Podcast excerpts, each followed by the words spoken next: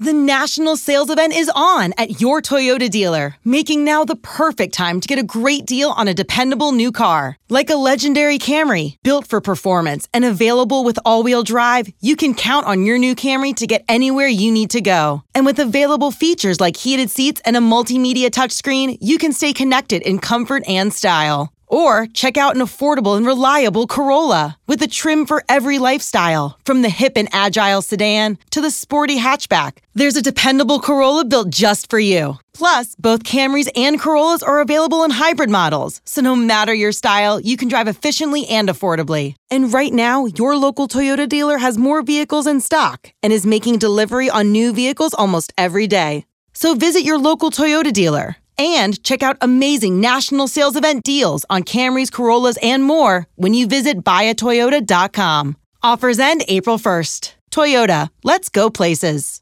Robert Half research indicates 9 out of 10 hiring managers are having difficulty hiring. If you have open roles, chances are you're feeling this too. That's why you need Robert Half. Our specialized recruiting professionals engage with our proprietary AI to connect businesses of all sizes with highly skilled talent in finance and accounting, technology, marketing and creative, legal, and administrative and customer support. At Robert Half, we know talent. Visit RobertHalf.com today. Welcome to the Fantasy Baseball Today podcast from CBS Sports. And first pitch crushing! Deep left field! This is way back! Welcome off! Got a fantasy question? Email fantasybaseball at cbsi.com. Get ready to win your league. Where fantasy becomes reality! Now, here's Frank, Scott, and Chris. I'm just going to come out and say it. Second base is bad. Welcome into Fantasy Baseball today, and welcome to November. I am Frank Stampfl, joined by Scott White. You guessed it. Today on the show, second base year in review, and a look at Scott's early 2023 rankings at the second base position. Recording this a little in advance, so we actually don't know what's going on in the World Series. I just hope the Phillies are winning. So let's go, Phillies. Scott, before we started, you mentioned Movember. What do you say you uh you grow a mustache for the month, huh? How about no, Frank? How about no? yes, I'm not going to do that. It would not. Nobody would enjoy that, Frank. Nobody at all. You would not like it. Uh, I disagree. I would not like it. I think My I would love wife it. Would not like it, Have you ever which means I would not like it. It would be bad. All right. Anyway, how are the pitcher rankings going? I know you've been throwing up polls left and right on Twitter. I can't Mm. imagine ranking pitchers in, in October. It, it seems kind of tough. How's it going? Oh, I think ranking pitchers this year is going to be tough no matter when you do it. It's just, it means that the position has become very deep that it's hard to differentiate between the quality options at the top of the list. We've talked before, uh, you know, even when the season was still going on, how it looks like there's a clear top seven, but just distinguishing between those seven is uh, is hard enough. When you get to number eight, through number like 32 it's just as hard in that range to to sort out uh, what order what order we should be drafting the starting pitchers so yeah it's been a headache and, and it goes beyond that even i mean i would say uh, now that i've had a chance to really dive into it starting pitcher looks 60 strong uh, like 60 options that i feel really good about having in my starting lineup to begin 2023 and it's not like there's nobody good after 60 it's just 60 i feel really good about. So yeah it's it's a position where certainly going to reverse course from the past couple seasons targeting starting pitchers early i think i'm going to go back to the more traditional approach to fantasy baseball the one i long held really loading up on hitters early and as we've talked about with these early position recaps slash previews emphasizing position eligibility within the hitter pool. I think that's the the more I look at these, uh, the, more I look at how that pool is shaping up, the more I think that's the way to go in 2023.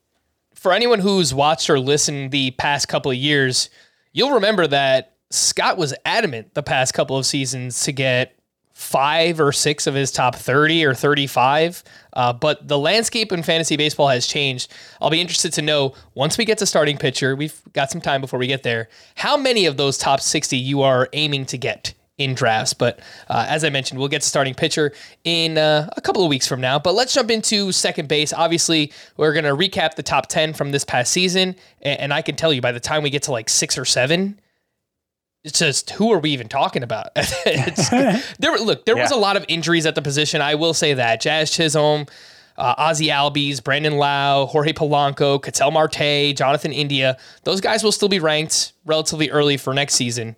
Uh, but yeah, obviously that that killed the production uh, in 2022. Mm-hmm. Scott, and go ahead. And the position is losing Trey Turner. It's yep. losing Mookie Betts, who only briefly gained only gained eligibility at second base late in the year, but still, it's losing Mookie Betts for the start of next year. It's losing Ty France. Uh, let me see. It's losing Nico Hoerner to whatever extent that matters. Mm. It's losing Javier Baez. It's losing quite a few players, making what was already a thin crop even thinner. So that brings me to my first question before we even get into the recap normally, Scott, I, I don't draft for position scarcity. I, I think that normally that's a way to almost pass up on more productive players just to uh, just to avoid feeling uncomfortable, I guess, is a way to put it in your draft, you know.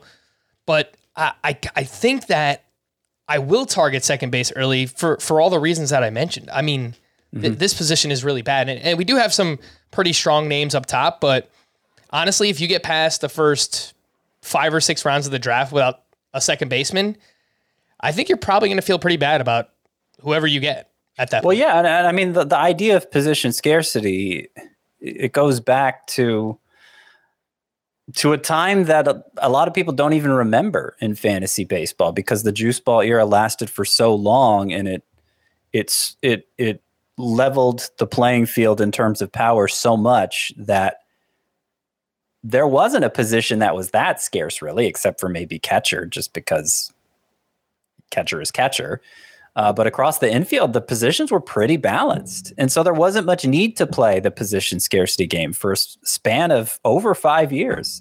And I, you know, I, I pointed this out uh, during that time as I was releasing my position tiers articles that I've been writing you know for 15 years now and continued to write them because it's a popular piece of content but i didn't feel like they were as relevant as they used to be because the drop offs at positions weren't as extreme and, and weren't as uh, where the drop offs did exist they weren't as impactful but i think we're getting back to a point we're seeing it here at second base we're seeing it we're going to see it at third base we're we're seeing it at every position to some extent where when the drop off comes it can be crippling. Like it's it's it, it, you're you're going to have a black hole in your lineup if you don't get on the right side of that.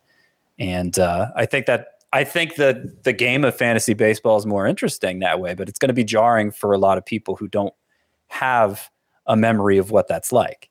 All right, so let's jump in. Scott already mentioned Trey Turner did finish as the highest rated second baseman this past season, but will not have second base eligibility. So let's move on to the next name who will be second base eligible next year. And that was Jose Altuve, who finished as the 19th overall player in Roto. He averaged 3.6 fantasy points per game. That was second at the position, but it was actually first if you don't consider Mookie Betts. Uh, Altuve was the sixth second baseman off the board last year with an ADP of 56, so did pay off quite a bit of value. He hit 300, 28 homers, 103 runs, 57 RBI, 18 steals. He led the position in runs and home runs. His 18 steals were his most since 2017. He had a total, a total of 13 steals from 2019 through 2021. So this just kind of came out of nowhere, a running renaissance for Jose Altuve. And Scott, I can already tell you, much like Paul Goldschmidt, people will not be enthusiastic to draft Jose Altuve in the second or even the third round. I think we're going to see drafts where he falls to the fourth round and maybe even beyond that um, next year. He's not. He's not falling by me. Uh, I can tell you that much. I I thought it was ridiculous how much he was sliding even prior to this year. The the disrespect Jose Altuve has gotten in fantasy. It it really dates back to the the the cheating scandal breaking. I don't know if that's necessarily the reason for it, or if it was that decline in stolen bases that he's now reversed this past year and, and at a good time because you know if he's if he's back to showing that willingness to run running is going to become a lot easier next year as i've pointed out and we could see uh, Jose Altuve maybe get back to being a 25 30 steal guy. I think it's in the realm of possibility. I'm not going to predict it, but I think it's I think it's possible for him again if the environment changes like I think it will. Um, but but leaving that out, leaving that off the table, just looking at what he did, what he's been doing the past couple years, where he's gotten this disrespect in fantasy, it's been a very easy pick for me, and that's going to be especially true this upcoming year. Like you're drafting with me, he's probably not making it past round three because I'm going to gobble up that every time. You mentioned he was second at the position in points per game, but first if you eliminate Mookie Betts, which you should because Betts isn't going to be eligible next year. So let's just say Altuve was first in points per game among second basemen in 2022. The gap between him and number two at second base for points per game was bigger than at every other position except the outfield. The gap between Judge and number two in the outfield was bigger. But otherwise, Altuve and the number two second baseman, that's the biggest gap.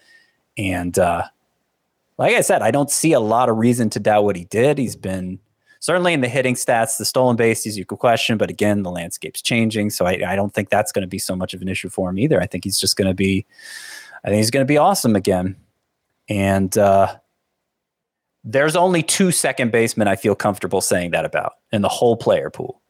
So if I'm not getting Altuve, I'm getting Marcus Semien is the other one. Um, that's that's going to be one of my top draft priorities this year because I really don't want to be left high and dry at this position. And we'll get to Marcus Semien in just a bit, but I do want to wrap up on Altuve that he's been a top 30 overall player in Roto each of the past two seasons. So again, he's proven it year over year. Some people might look at the Statcast numbers; they're bad, but they've been bad. It, this nothing has changed. He's an extreme pull hitter. He puts the ball in the air, takes advantage of the short porch in left field in Houston, and he continues to be productive. Uh, some people will point to the age. He's 33 years old in May next year, but again, he's he's still been extremely productive. So none of those things really matter much to me.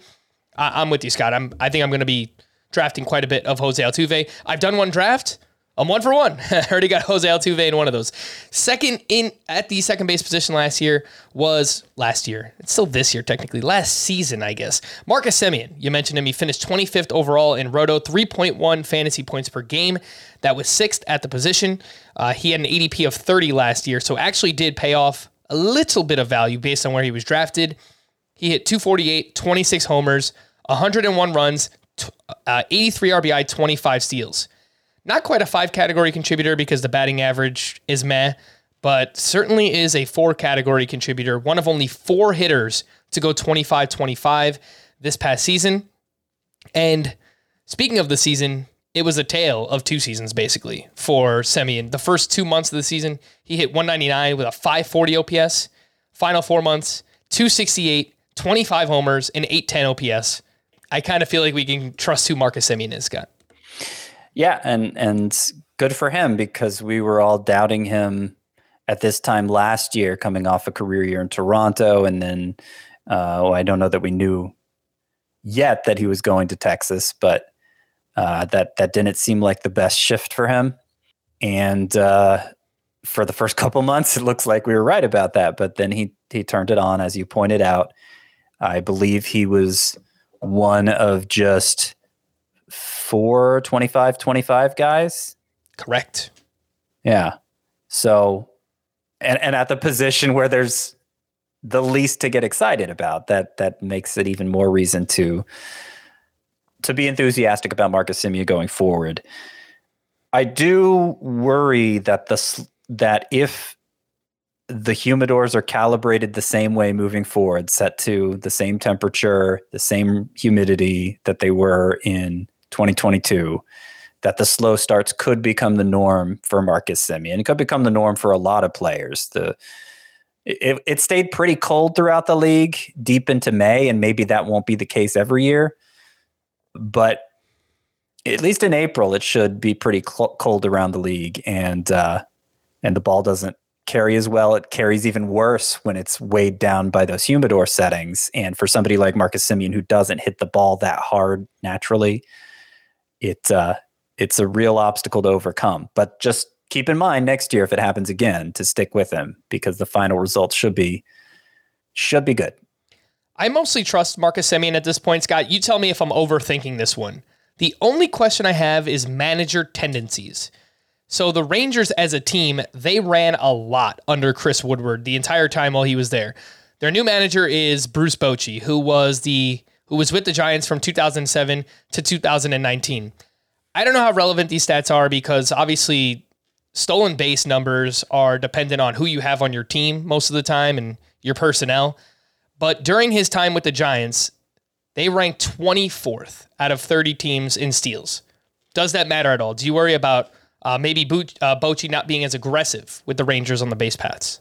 I was with the Padres a long time before the Giants, and I recall him having some big base stealers during that time. But I don't even think it's worth looking into because, again, with the rule changes being put in places, being put in place next year, I feel like you can throw out most everything you know about stolen bases, and I understand that's uncomfortable you'd rather have a baseline expectation for what's going to happen for every player. But I, I, I think you're setting yourself up for disappointment by doing that. All right, let's move on to the third best second baseman this past season. That was Tommy Edman, who will have second base and shortstop eligibility next year. He finished 47th overall. He averaged 2.9 fantasy points per game. He was the 13th second baseman off the board with an ADP of 114, so did pay off a lot of value in 2022. He hit 265, 13 homers, 95 runs scored, 57 RBI, 32 steals, basically identical to his 2021 season. So it kind of feels like we should know who Tommy Edman is. But I don't know, Scott. I, I, he's still kind of a hard player for me to figure out. He got moved down to the bottom of the lineup at points throughout the season. He was hitting ninth for a while. I feel like, as streaky as Tommy Edman is, his floor is that he can get benched at some point. I don't know if that's fair or not, but I don't know. I just I still kind of have this worry when it comes to Tommy Edman. What do you think? I think it's not totally unfounded that concern. With each passing year, it seems less likely. But look, just by the just by the the pure hitting metrics, the ones that tell us whether a player is a good hitter or not, Edman isn't. And you know, he's so versatile and, and obviously there is that speed st- element that teams value at least to some degree. Feels like he's stayed good enough as a hitter to stick in the lineup, but could that change someday? I mean, Nolan Gorman doesn't have a dedicated lineup spot right now. Uh, now he's not going to be able to play shortstop like Edman mostly did down the stretch. So maybe that, maybe just the fact that Edman can be their shortstop salvages it. But I don't know. No, I, I don't think it's totally unfounded, but I don't think it's a huge concern. I don't think it's reason to avoid Edman necessarily. I think the bigger reason to avoid Edman would be th- that he's mainly giving you stolen bases. And are you going to need him to do that as much next year? It's been the most sought after stat in five by five leagues for several years, but I kind of feel like that's going to change. And if it does, does the benefit of having Edman outweigh the downsides? And I'm not sure it does. So he's not going to be a high priority for me next year. I'll tell you that. There certainly comes a point where I would take him, but I'm going to guess somebody else's will take him sooner just because of that emphasis on steals that's existed for so long. All right. Brandon Drury was fourth at the position, but we're saving him for third base. So let's move on to Andres Gimenez, who had a breakout season, 63rd overall in Roto. He averaged 2.8 fantasy points per game. He was one of the, I guess you can consider him a league winner. Yeah, I would. His ADP was outside the top 300. So some people might have even picked him up as a waiver wire ad and he returned you know, top 70 value. So he he was really really good. Uh, as I mentioned, career year still just 24 years old. He hit 297, 17 home runs, 66 runs, 69 RBI, 20 steals. Obviously, you'd like for the counting stats to be better, but Uh, I feel like he was batting towards the bottom of, of the lineup for a large portion of the early season, at least, and, and then he finally got moved up. So maybe those numbers can improve. But he did exactly that. He improved. He lowered the strikeout rate quite a bit. He crushed lefties as a left-handed batter. 336 batting average, 887 OPS. I like the player quite a bit, Scott. I'm going to be interested to see what the cost is, but if it's reasonable, I could see being in on Andres Gimenez. Yeah, I, he looks like a guy who could contribute in all five categories. I will note that he outperformed the StatCast metrics, but he did that as a 23 year old. He had a near 2020 season as a 23 year old while qualifying at the weakest position in fantasy. And I I think that alone is a pretty strong endorsement for him. Like just the idea of him getting stronger and developing in all the ways players develop. If he's already able to do this, even if it was maybe him playing a little over his head, you know, I, I, I think there's a lot of reason to be hopeful for Andres Gimenez moving forward. And my favorite stat for him, actually, it has nothing to do with fantasy, but I feel like it's worth pointing out. Andres Gimenez, in terms of war, at least according to Baseball Reference, I actually haven't checked Fangraphs, but it, according to Baseball Reference, war, Andres Gimenez, 7.2 this year. Francisco Lindor's best war in all his years in Cleveland. Remember, Andres Gimenez came over to the Guardians in the Lindor trade. Lindor's best war in all his years in Cleveland, also 7.2. Hmm. That is pretty interesting. Actually, that's crazy. I'm looking at yeah. Fangraphs, and they had Andres Gimenez at 6.1, and uh, for Lindor in 2018, he was at 7.8.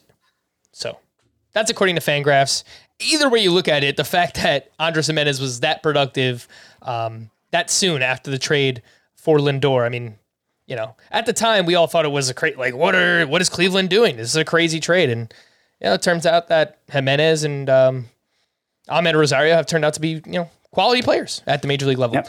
Let's move on to fifth at the second base position. That was Gleyber Torres. He finished 77th overall in Roto, 2.7 fantasy points per game. He had an ADP of 179 before the season, so uh, jumped up over 100 spots in value. It was a big bounce back season after two very disappointing ones. Gleyber hit 257, 24 home runs, 73 runs, 76 RBI, and 10 steals. You might ask yourself, well, why? How did this happen? First thing I noticed, Scott, and I noticed this very early in the season, he was much more aggressive. His swing percentage and his chase rate were both the highest since 2019. And normally, you don't want uh, hitters to be too aggressive, but if you look at those type of statistics, the past two years he was too patient, he, borderline passive at times. I don't really know what went into that, um, but yeah, it was something that I noticed for quite a while. And so he was aggressive, and he hit the ball much harder than he ever did before. So uh, can you see yourself being in on someone like Gleyber Torres next year? Not really. Oh, I mean, not not that I'm going to be out. I think he can do this again. I, I think we're already beyond the point where you're talking a real game changer in fantasy, unless he ups his steals production. He had ten. I mean, that's that's obviously a pretty good total this year. I don't see him as a base stealer, but again, you kind of throwing it out, kind of throwing out everything I know about stolen bases. So I'll at least keep an open mind on that front. Uh, it's encouraging that he regained some of the power he lost because he's going to need it. It's just he doesn't bring much to the table that I can see right now beyond a you know a, a pretty good home run total, but not a great home run total. Yeah. So it's just kind of a boring fallback option. I feel like. And Gleyber did rank 40th percentile in sprint speed this past year. So he's not fast by any means, but the past two years he's done a good job of, of picking his spots. I think he has like 24, 25 steals over the past two seasons. So I think you kind of just pencil him in for 10, but maybe based on the landscape next year, he can uh, get up to 15 to 20, something like that. This is where things get interesting, Scott. Sixth best at the position this past year. Thairo Estrada, who played for the Giants. He finished 94th overall, 2.6 fantasy points per game. Basically, was not drafted. He was someone who was picked up, I would say, relatively early on in the season. He hit 260, 14 home runs, 71 runs scored, 62 RBI, 21 steals. 14 homers, 20 steals, and that's that's pretty productive player. I, you know, I don't want to downplay what he did too much. Uh, he makes a lot of contact, just a 16.5% strikeout rate. Also hits a lot of ground balls. Uh, doesn't hit the ball very hard. Is pretty fast, 75th percentile in sprint speed. Crushes lefties. Not good against righties, Scott. So I, I don't really know what to make of Thairo Estrada. And given the fact that he plays for the Giants, it would not surprise me if he becomes a platoon player at some point. Yeah, he's been a tough one. He was a tough one to figure out all year. He got picked up so quickly that we never much talked about him. We he was on he wasn't on anybody's radar coming into the season, and then he got scooped up so quickly that he was kind of rostered beyond the point where we talked about him much on the podcast during the season. Yeah. Um, but it was it was surprising how useful he ended up being. I don't I I, don't see a lot of upside here, and as you point out, there he could run into playing time issues. I think part of the reason he ended up ranking so high is is the number of second base eligible players who either underachieved or got hurt. Uh, so I don't even have him in my top 20 going into next year. I'm, I'm not saying there's no point in drafting Estrada, but it would have to be late as like a middle infield option in a roto league. Yeah, I, I think that's fair. Uh, I was going to pull up some early, very early ADP just to see where he's going, but it's taking me quite a bit of time. So I'm just going to move on and maybe I'll come back to it here and, and let you know what's going on with Thairo Estrada. These next two, Scott, I'm going to put together seven and eight at second base Jeff McNeil and Luis Arraez. And you could probably guess why I'm putting them together because they are very They're the similar. same guy. Yeah, it's uh, it's the Spider-Man meme all over again. Jeff McNeil Yeah. finished 98th overall in Roto, 2.7 fantasy points per game. Luis Arraez 108th overall in Roto, 2.8 fantasy points per game. So even by those metrics, they were very very similar players.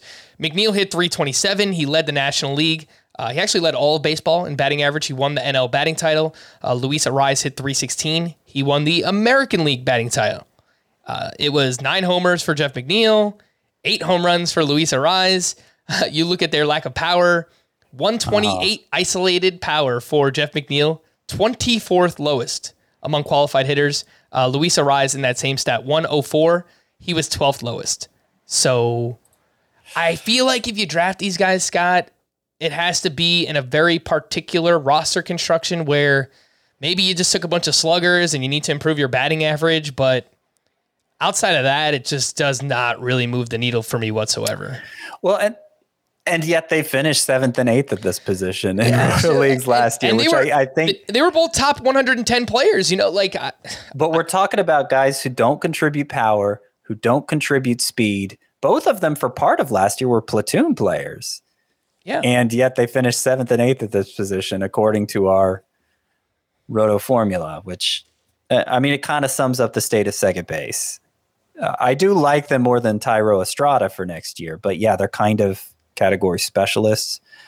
And um, uh, I, when I wrote it, when if you if you go look up my second base, my early second base rankings on the site, I wrote up the top 20 and McNeil rounded it out. He was number 20, but it could have been Arraez. And I address it there right in the article that they're, they're basically the same guy. The reason I gave McNeil a little bit of an edge is because he seems like less of a platoon risk. He's not as bad against same-handed pitchers as Luis Arraez.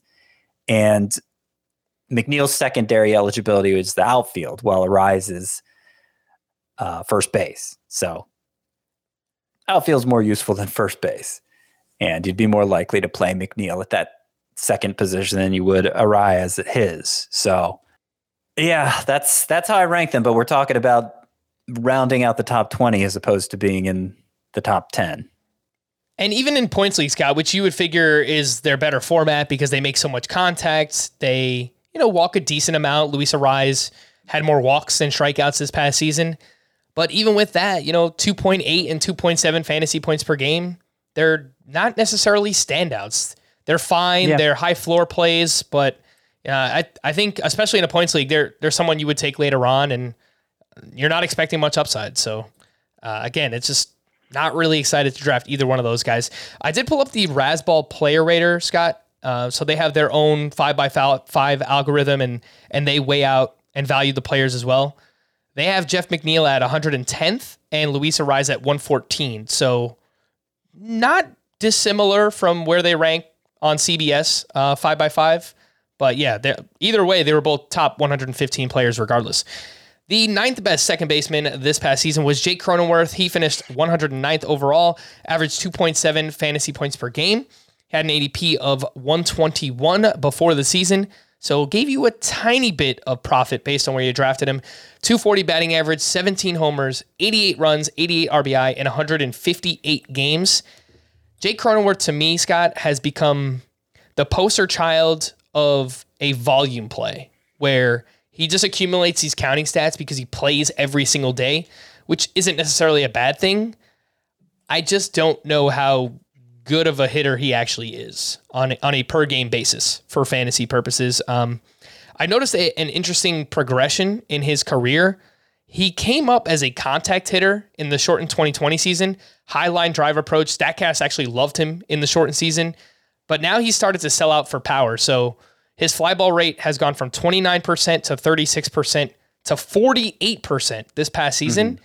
And his OPS has gone from 831 to 800 to 727. So you just see how those things um, almost directly yeah. correlate for Jake Cronenworth. I think he's fine. I just, I, I don't know that he offers much upside either. Well, he hit 21 home runs in his first full season last year. And I, th- I think, as you point out, uh, looking at that escalating fly ball rate, he he kind of became home run uh, conscious, and he kind of sold out for them, like you said, and and that's I don't think that's going to be a winning formula with the ball being in use now, with the humidor being in use now. He probably is better off lowering that launch angle, getting back to being a line drive hitter, maybe turning out to be something like Jeff McNeil and Luis Arraez, contributing more in batting average than power. So I don't think we I, I don't think we know exactly who Jake Cronenworth is yet. But if he remains this, then yeah, he's kind of a batting average liability who helps enough in the counting stats just because he plays so much. And I don't see that changing. But again, we're talking about a pretty boring option overall. And to that point, Scott, if Fernando Tatis Jr. is healthy next year and, and plays a majority of the season, these counting stats could be even better for Jake Cronenworth. Uh, I kind of wish he would blend this new approach with what we saw in 2020. You know, maybe don't completely sell out for line drives and and uh, being a contact hitter, but maybe like a 270 with 15 homers, really good counting stats. I, I feel like that would wind up being a more productive player, but uh, I do agree. I think it's kind of hard to figure out uh, like who is the real Jake Cronenworth at this point. Number 10 at the position was Josh Rojas, who actually played most of his games at third base, but let's just include him here, Scott, because I really don't want to go much further down the list. Uh, he finished 114th overall in Roto, 2.8 fantasy points per game, had an ADP of 281 before the season, so actually turned out to be quite valuable on the season and he hit 269, nine homers, 23 steals in only 125 games. That is a 11 homer, 28 steal pace over 150 games. Really strong plate discipline, Scott. He's always walked a lot, uh, over 10% walk rate in his career. Got his strikeout rate down below 20%. Hits a lot of line drives. Uh, hits the ball relatively hard um, for a middle infield eligible player. I think he's fine. I, I think he's kind of interesting. You know, solid batting average, good plate discipline, maybe 10 to 15 homers and 25 plus steals. That's that's a valuable player yeah. and, and probably better for roto and category leagues. I'm going to say something that may sound contradictory given how much I've talked about the stolen base landscape changing next year, but I don't trust Josh Rojas to steal 23 bases again. And if he doesn't, I don't see a lot else going on there. So I'm definitely going to be fading him next year. He's, he only has 50th percentile sprint speed. He had he hadn't shown much base stealing prowess prior to this year. Uh, by the end, of, you know, at different points during the year, including toward the end of the season, he wasn't an everyday player for the Diamondbacks. And I just don't see a lot to like here. So Josh Rojas is he ranks he ranks behind Thairo Estrada for me going into next year, which means he's not in my top 20 at this position. That is interesting considering he plays the two most shallow positions, right? Second base and third base. 15 of his 23 steals came in the second half. That's pretty impressive, Scott. I mean, 15 steals in 62 games. I know that right. he hasn't done it before, but the Diamondbacks mm-hmm. were really aggressive on the base pass in the second half, and I think that's going to be well, their mo moving forward too. The other the other thing you have to consider is does he stay in the lineup? Yeah, he, I mean, he was pretty like bad. He, he does. He doesn't look like a championship piece, you know. And I'm not saying the Diamondbacks are a championship team, but like they're right. bringing in a lot of young guys. They're, um, who was playing third base for them by the end? Primarily, I think it was that guy they got from the Royals, who's no big deal. Emmanuel Rivera. Yeah, that's the thing, Scott. Is I don't really see. Is there a is there a player that's going to come in and, and prevent him from playing? I just don't know. I don't know that there's going to be. Okay, so first of all, if Ketel Marte is healthy, he's second base, obviously, and um, yeah. and he is a better short, second baseman than outfielder. So shortstop is well, at some point it might be Jordan Lawlar, Lawlar anchor, anchoring that spot, mm-hmm. and if it does become Lawlar, then uh, hang on here, pulling up shortstop. Okay, so it was it was Geraldo Perdomo primarily playing shortstop. I don't know. Like I'm, I'm not saying Rojas is just going to become a straight up bench guy, but I, I see him. You know, it's kind of like an, it's kind of another Jon Berti situation where, yeah, there may be stretches where he's an everyday player, there may be stretches where he's not. And if somebody better comes along, I don't think, I don't think the Diamondbacks will hesitate to kind of brush him aside. Okay. I think he's a better hitter than Jon Berti. I mean, just in, in terms of like the plate discipline that we've seen so far, at least. But I get it. I mean, I guess I could see both sides. He did struggle mightily against left-handed pitching this past season. Uh, he he was better against them in previous seasons, so maybe this is an aberration. But uh, we'll see. See what happens with uh, Josh Rojas. Let's take a break. But before we do that, just want to remind anybody who is watching us to hit the like button and subscribe to the channel if you haven't already. Drop a comment Definitely would appreciate that. Let us know who you're going to be drafting at second base next season. And for those listening, please hook us up with a five star rating and a review on Apple or Spotify, no matter where you listen.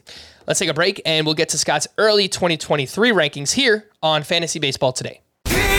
New CBS Monday. NCIS, here's where we can see them. NCIS and NCIS Hawaii return with all new cases. Double tap to the chest, one to the head. These guys are professionals. All new criminals. Violent Island, they got here. Welcome to paradise. And all new crimes to be solved. If you're watching this, I've been arrested. What are the charges? Just one murder. New NCIS and NCIS Hawaii, Monday starting at 9, 8 central on CBS and streaming on Paramount Plus. Survivor 46 is here, and so is On Fire, the only official Survivor podcast. And we have a twist this season. The winner of Survivor 45, Dee Valladares, will be joining us every week. We're going behind the scenes of the biggest moments, the how and the why things happen, and the strategy and analysis you can only get from someone like me, a Survivor winner. Listen to On Fire, the official Survivor podcast, wherever you get your podcast. The 2023 rankings for second base. Let's start with the top five at the position, and it should not surprise anybody. That number one is Jose Altuve, followed by Marcus Semien, Ozzy Albies, Jazz Chisholm, and Trevor Story. So three names there, Scott, that we have not talked about yet in this podcast, and ones that we definitely need to talk about starting right now because uh, yep. they're all very valuable players when they're on the field. Trevor Story, Jazz, Ozzy Albies, they all de- dealt with differing injuries this past season, but were extremely limited, especially Albies, just so unlucky. I mean, he fractured his foot in June. He came back. He's ready to to be a part of the the postseason run, and then he fractured his finger in September. I mean, frankly, it's just bad luck. Uh, he mm-hmm. was pretty disappointing before that, so I, I will yeah. point that out. But each of the past three full seasons before this year, he was a top 45 player in each of those. So Ozzy Albies is a weird hitter, Scott, where he doesn't really rank highly in like OPS or weighted runs created plus, like these all encompassing hitter stats, but he just has enough power and speed to find a way to get by and be valuable. So I, I think I'm going to be in once again on Ozzy Albies. What do you think? Yeah. Yeah, I what I think is going to happen though, and I don't know if the little bit of drafting you've seen or done backs this up. It could be that just Albies is a forgotten man because he missed so much of the year, and that's that tends to happen with these early mock drafts. But I kind of get the feeling he's going to be drafted ahead of Jose Altuve just because of that seeming bias against Altuve and the pre- the the long the the the widespread preference for younger guys. I mean, Ozzy Albies, he's he's still only 25, you know? Yeah. And the 25 year old he'll be 26 at that point versus the 33 year old Altuve. I mean, just I think some people are just going to not make it much more complicated than that. Oh, I want all Ozzy Albies. He's the guy with upside.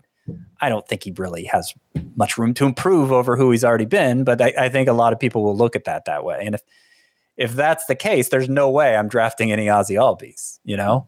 But if it plays out like my rankings and Ozzy Albies is the third second baseman drafted behind Altuve and Semien, then I'd be fine taking him. Uh, you did mention that he hit only 247, had only a 703 OPS. Those were not very good. Those were both career lows. However, he fractured his foot in the middle of June. So most of the season that he did play came during those coldest months where everybody was struggling. And he is a guy who doesn't hit the ball very hard and who puts it in the air a ton. So he has that exact sort of profile, like Marcus Semien, that would struggle in those environmental conditions. So I presume that if he got a full season, he got to play when when it was warmer, that his numbers would have corrected like Marcus Semien's did. Five drafts have been done over on the NFBC so far, Scott. Ozzy Albies ADP is 38.4. Jose Altuve is 46.2. Yeah, if it's already happening, I, th- I, think that's going to keep happening. Well, here's my only argument for Ozzy Albies, Scott, is that we just saw a pretty great season, from an elite season from Jose Altuve. He was a top 20 player. He finished 19th overall in Roto. Uh-huh. Ozzy Albies was better in his last full season. 2021, he was 16th overall. So you can argue that his upside is higher and he's the younger player. So I guess yeah, he had a career high 30 homers that yeah. year. He had a career high 20 steals. So I don't know that he's ever going to be that good again. He he scored 103 runs. He drove in 106. Like that, those are going to be hard numbers for Ozzy Albies to repeat. I think you know, just looking at it line item by line item, Jose Altuve clearly the better batting average bet. Correct. I th- would say he's the better home run bet. Stolen bases, I'll give the edge to Albies, but not by much. Mm-hmm. Uh, that was his his second most stolen bases in a season is 15, less than Altuve had this past year. Mm-hmm. So, yeah, I'd rather have Altuve. It's it's close though. I, I, I think it's pretty close. I think you can argue the Braves lineup is actually better than the Astros. As good as the Astros are, right? Like Altuve had 57 RBI. Ozzy Albies, you mentioned, had 100 previous season. So uh, we'll see. It's yeah. it's pretty close between those two. Jazz Chisholm is fourth on this list, Scott, in your rankings, and he was off to a tremendous start. 254 batting average, 14 homers, 12 steals in 60 games for whatever reason, two years in a row when nobody else is hitting, Jazz Chisholm is the one hitting. Uh, that is a 35 homer, 30 steal pace over 150 games. Can he play that many games? I, I don't know. He's he's dealt with a bunch of injuries the past couple seasons. Stress fracture in his back this year.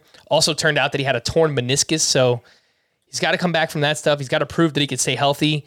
Uh, but he is a clear Statcast standout at, at this position, Scott. He crushes the ball 90.4 exit velocity, 16.7% barrel rate. That's just not something you see from another second baseman. Yeah, I'm in on Jazz Chisholm now. I was out on him last year. And, you know, I'd still rather just get Altuve or Semien and be done with it, not have to deal with injury risks or mm-hmm. performance risks or anything like that at the position. Uh, but if I had to settle for Chisholm, it wouldn't be the worst thing. My my biggest concern with him now is just staying healthy. I'm not so concerned about performance anymore. He is one of the few second basemen who actually does impact the ball very hard, as you point out. And uh, he's going to be one of the most prolific base stealers at the position. He does still strike out too much, but it's trending the right way. So uh, I'm getting more optimistic about Chisholm's long term prospects in fantasy when, you know, for the most part, I've been uh, on on the, the the negative side of the ledger until now. Does it matter to you that he is awful against left-handed pitching? 223 batting average, 661 OPS in his career. It was somehow even worse than that in 2022. Yeah, not really. I mean, left-handers against left-handers, you expect them to be bad. Yeah. I've seen worse, certainly. uh, he's he's so young, he could get better, but it, it's not going to impact his playing time, which is which would be the main concern for me. All right, the last name in this top five is Trevor Story, who only played 94 games, but did wind up hitting 238 with 16 home runs and 13 steals. That is a 25 homer, 20 steal pace over 150 games. And he's another player who got off to a really slow start. Obviously, uh, coming over from Colorado and Coors Field, playing in a new, a brand new environment, Fenway, Boston, new position, playing second base. I think it's easy to kind of give him a mulligan early on in the season, Scott. But once he started to get going, he kind of looked like Trevor Story. Uh, if we get a good discount on him, I'll be in. This is one where I could see like, let's jump in on Trevor Story. I, I think he can get back to having an elite season. I don't think he can get back to being elite myself. And let me see. Um, so I remember my sometimes I remember my broad takeaways when I do these deep dives on players, but then I forget the specifics. So he had he had nine home runs in May, but still hit just two two eighteen. Two eighteen for the month. And then you know, even after May, um obviously he missed a lot of time with injury. But after May, he still got uh, 189 at bats. He hit 254, had a 731 OPS power's there, speed is there. It's it's not like he's a bad option, particularly at this position. But I do think it's safe to conclude, looking at this first year in Boston, looking at his final year in Colorado, that he's not much help in batting average anymore. He's going to be a liability in that category, if anything. Obviously, he's not going to get all the BABIP boosts that he got in Colorado, and uh, the strikeout rate is climbing as well, which isn't going to help on in the batting average. His expected batting average was 221, actually 17 points lower than his actual mark. So I don't see a stud outcome for Trevor Story anymore. Will there be enough home runs and stolen bases for him to be? I mean, look, I have him ranked fifth among second basemen for next year, so I certainly see that there's value there. But yeah, I just I, I think I, I don't think the stud outcome's on the table anymore. All right, let's move through uh, six through 10 in the rankings. We've got Tommy Edman, Andres Gimenez, Max Muncy, Ketel Marte, and Jorge Polanco. With, with Max Muncy, Scott, it, this was another tale of two seasons. First four months, he hit 161, nine homers, 613 OPS. Final two months, 247, 12 homers, 858 OPS. He was basically Max Muncy. Was dealing mm-hmm. with the elbow injury in the offseason. It could just be that it took him all that time to get healthy and get comfortable while playing with that injury. Uh, it seems like it would be a pretty reasonable explanation. And then the other two that we haven't talked about, Ketel Marte and Jorge Polanco, just completely hampered by injuries. Uh, Ketel Marte, he still played 137 games, but it just kind of felt like he was never healthy, constantly dealing with hamstring injuries throughout the season. Um, can you see yourself buying back in on any of those three Muncy, Ketel Marte, Jorge Polanco? I think in points leagues, it'll be really easy to buy back in on Muncy. I mean, he's always been better in that format because the plate discipline's so good. The batting average, which can be kind of suspect, it doesn't it doesn't hurt you in points leagues. So I'd be totally happy with Muncy in that format. I had a lot of concerns about his elbow heading into the year, him him not having it surgically surgically corrected, and it, those concerns seemed justified for the first two thirds of the season. But not only was the produ- production back those final two months, uh, Muncy's average exit velocity from August 1st on was 92.3 miles per hour. That would have been a career high if he'd done that over the course of the season. So I think he proved that he's his his elbow is sound, and I expect him to be much better from start to finish next year. Uh, the others, Ketel Marte, Jorge Polanco. Uh, did you mention the guy after them? No, he's in the next group of five, but he's. Let's a, go ahead and mention him because I think Yeah. it's a similar situation. Yeah, it's Brandon Lowe. Yeah. So Marte, Polanco, Lowe. Obviously, these were three guys who we thought were borderline studs coming into the year, and none of them came close to living up to that. Marte is the one that's most confounding to me because the Statcast numbers still look great. They've, they've kind of always looked great for him. He hits the ball very hard. It seems like the sort of launch angle that should translate to power. And yet, since his 32 homer 2019 season, he's hit a total of, so he's played 272 games since then and hit a total of 28 home runs. It is obviously not good power production. I like I uh, the upside is apparent to me, and obviously in 2021, another injury plagued season, he played only 90 games. He still delivered a 909 OPS. He hit 318. The power wasn't great, but it was good enough if he's going to hit 318, you know. But just the lack of consistency, even though the underlying numbers say he should be better, it's hard to count on Ketel Marte for mm-hmm. much. Like if we get to this point in the draft and I don't have a second baseman yet, okay, shoot for upside, but I don't feel great about it.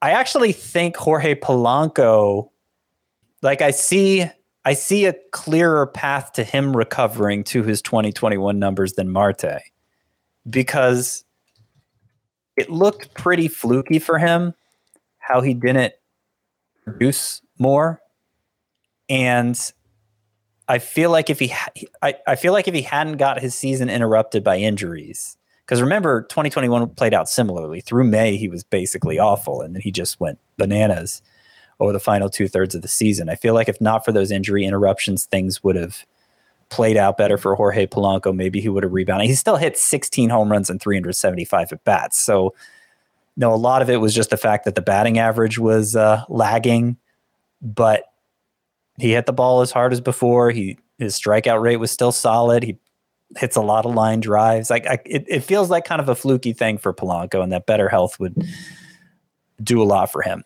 The upside for Ketel Marte is higher, but the the I'm not going to say the downside is is better for Jorge Polanco. It's just I feel like he's more likely to reach his upside. I'll put it that way.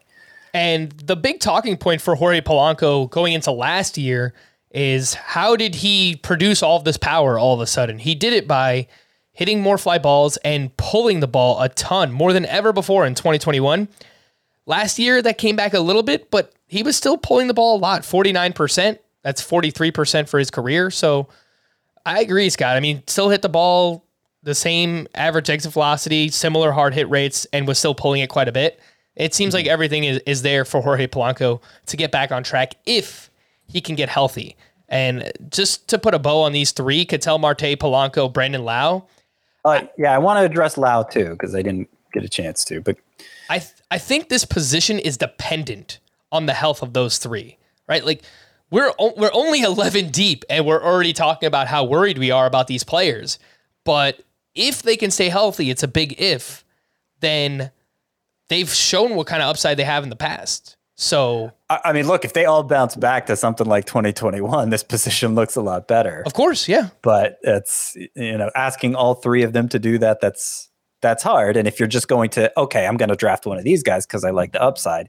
Well, you can't be sure you're going to pick the right one. And then what do you fall back on if it doesn't work out? Yeah.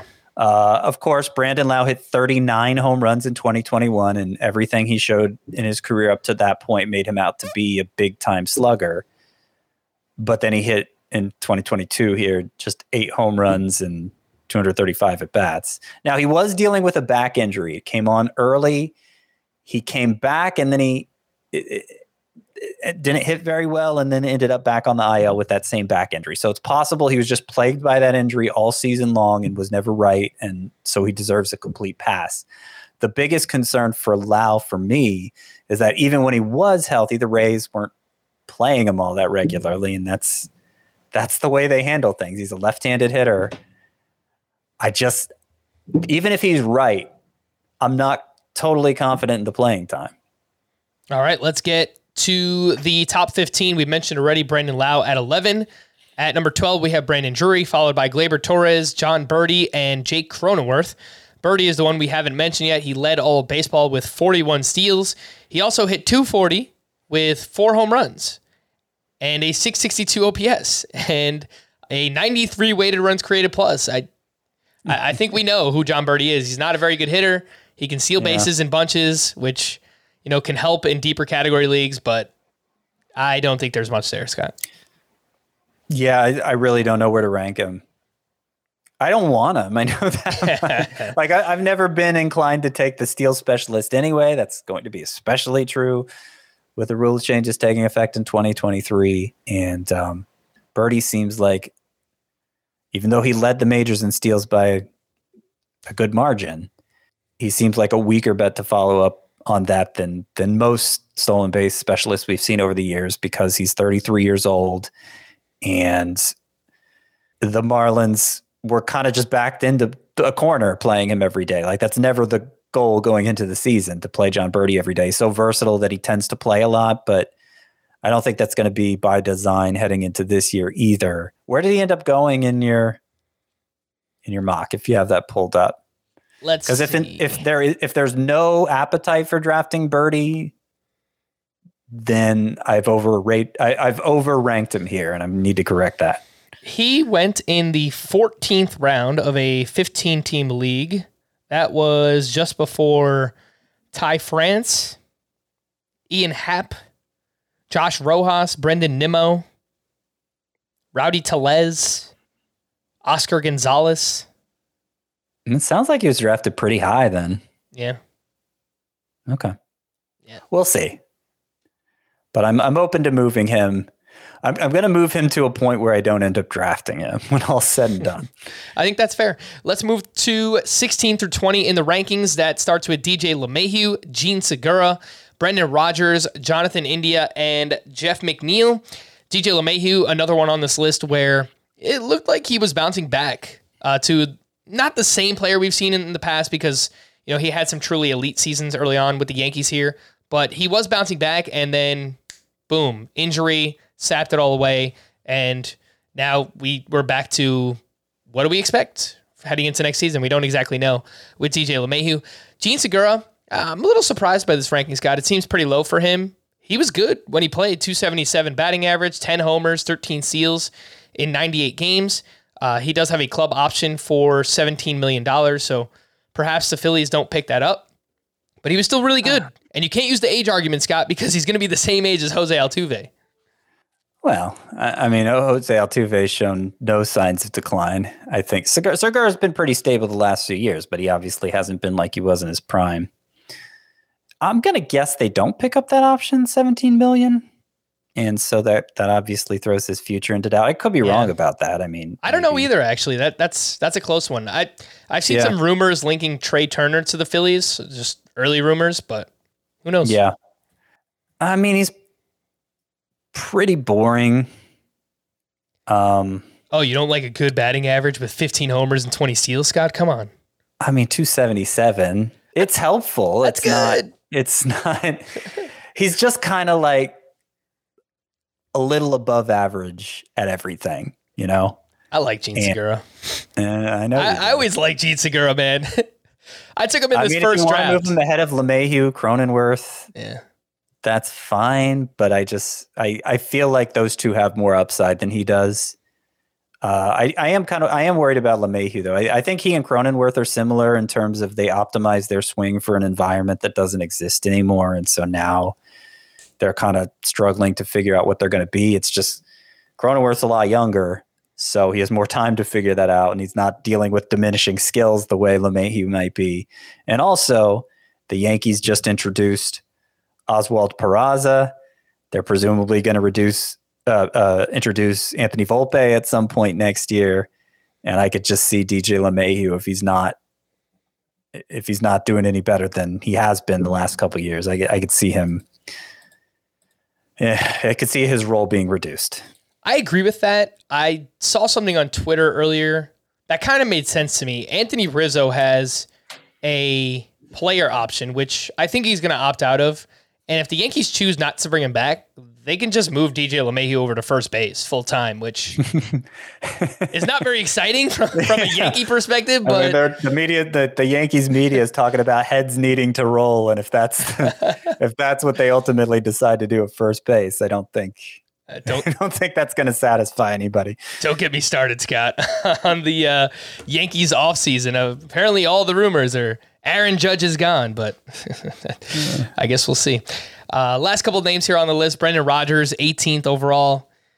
Uh, he's he's still young enough where I guess he can progress, but he just kind of feels jaggy at this point. Just a guy. Uh, 19th is Jonathan India. 20th is Jeff McNeil.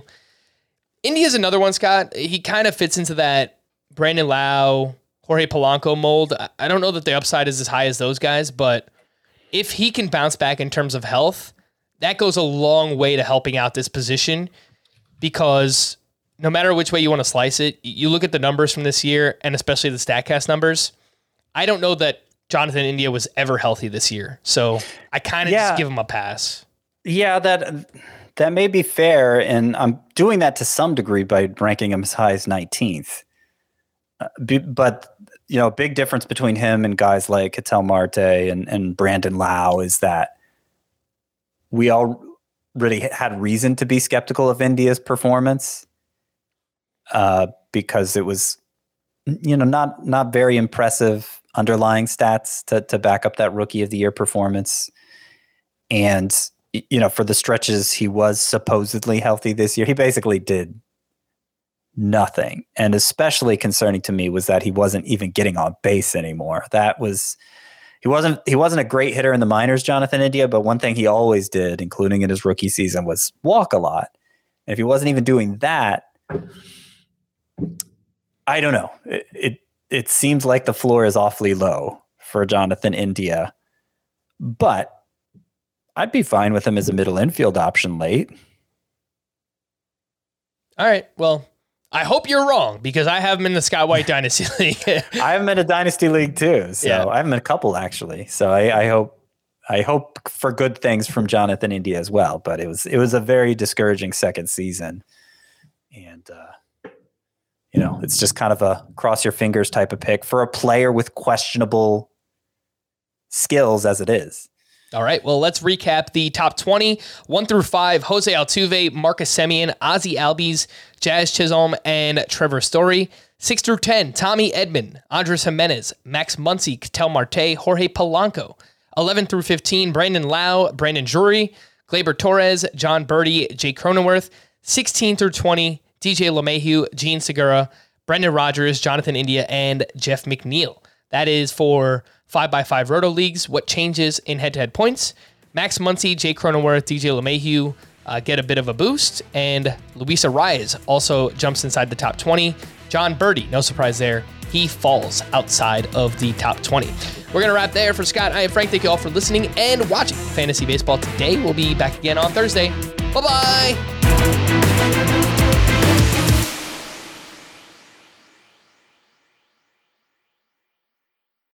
New CBS Monday.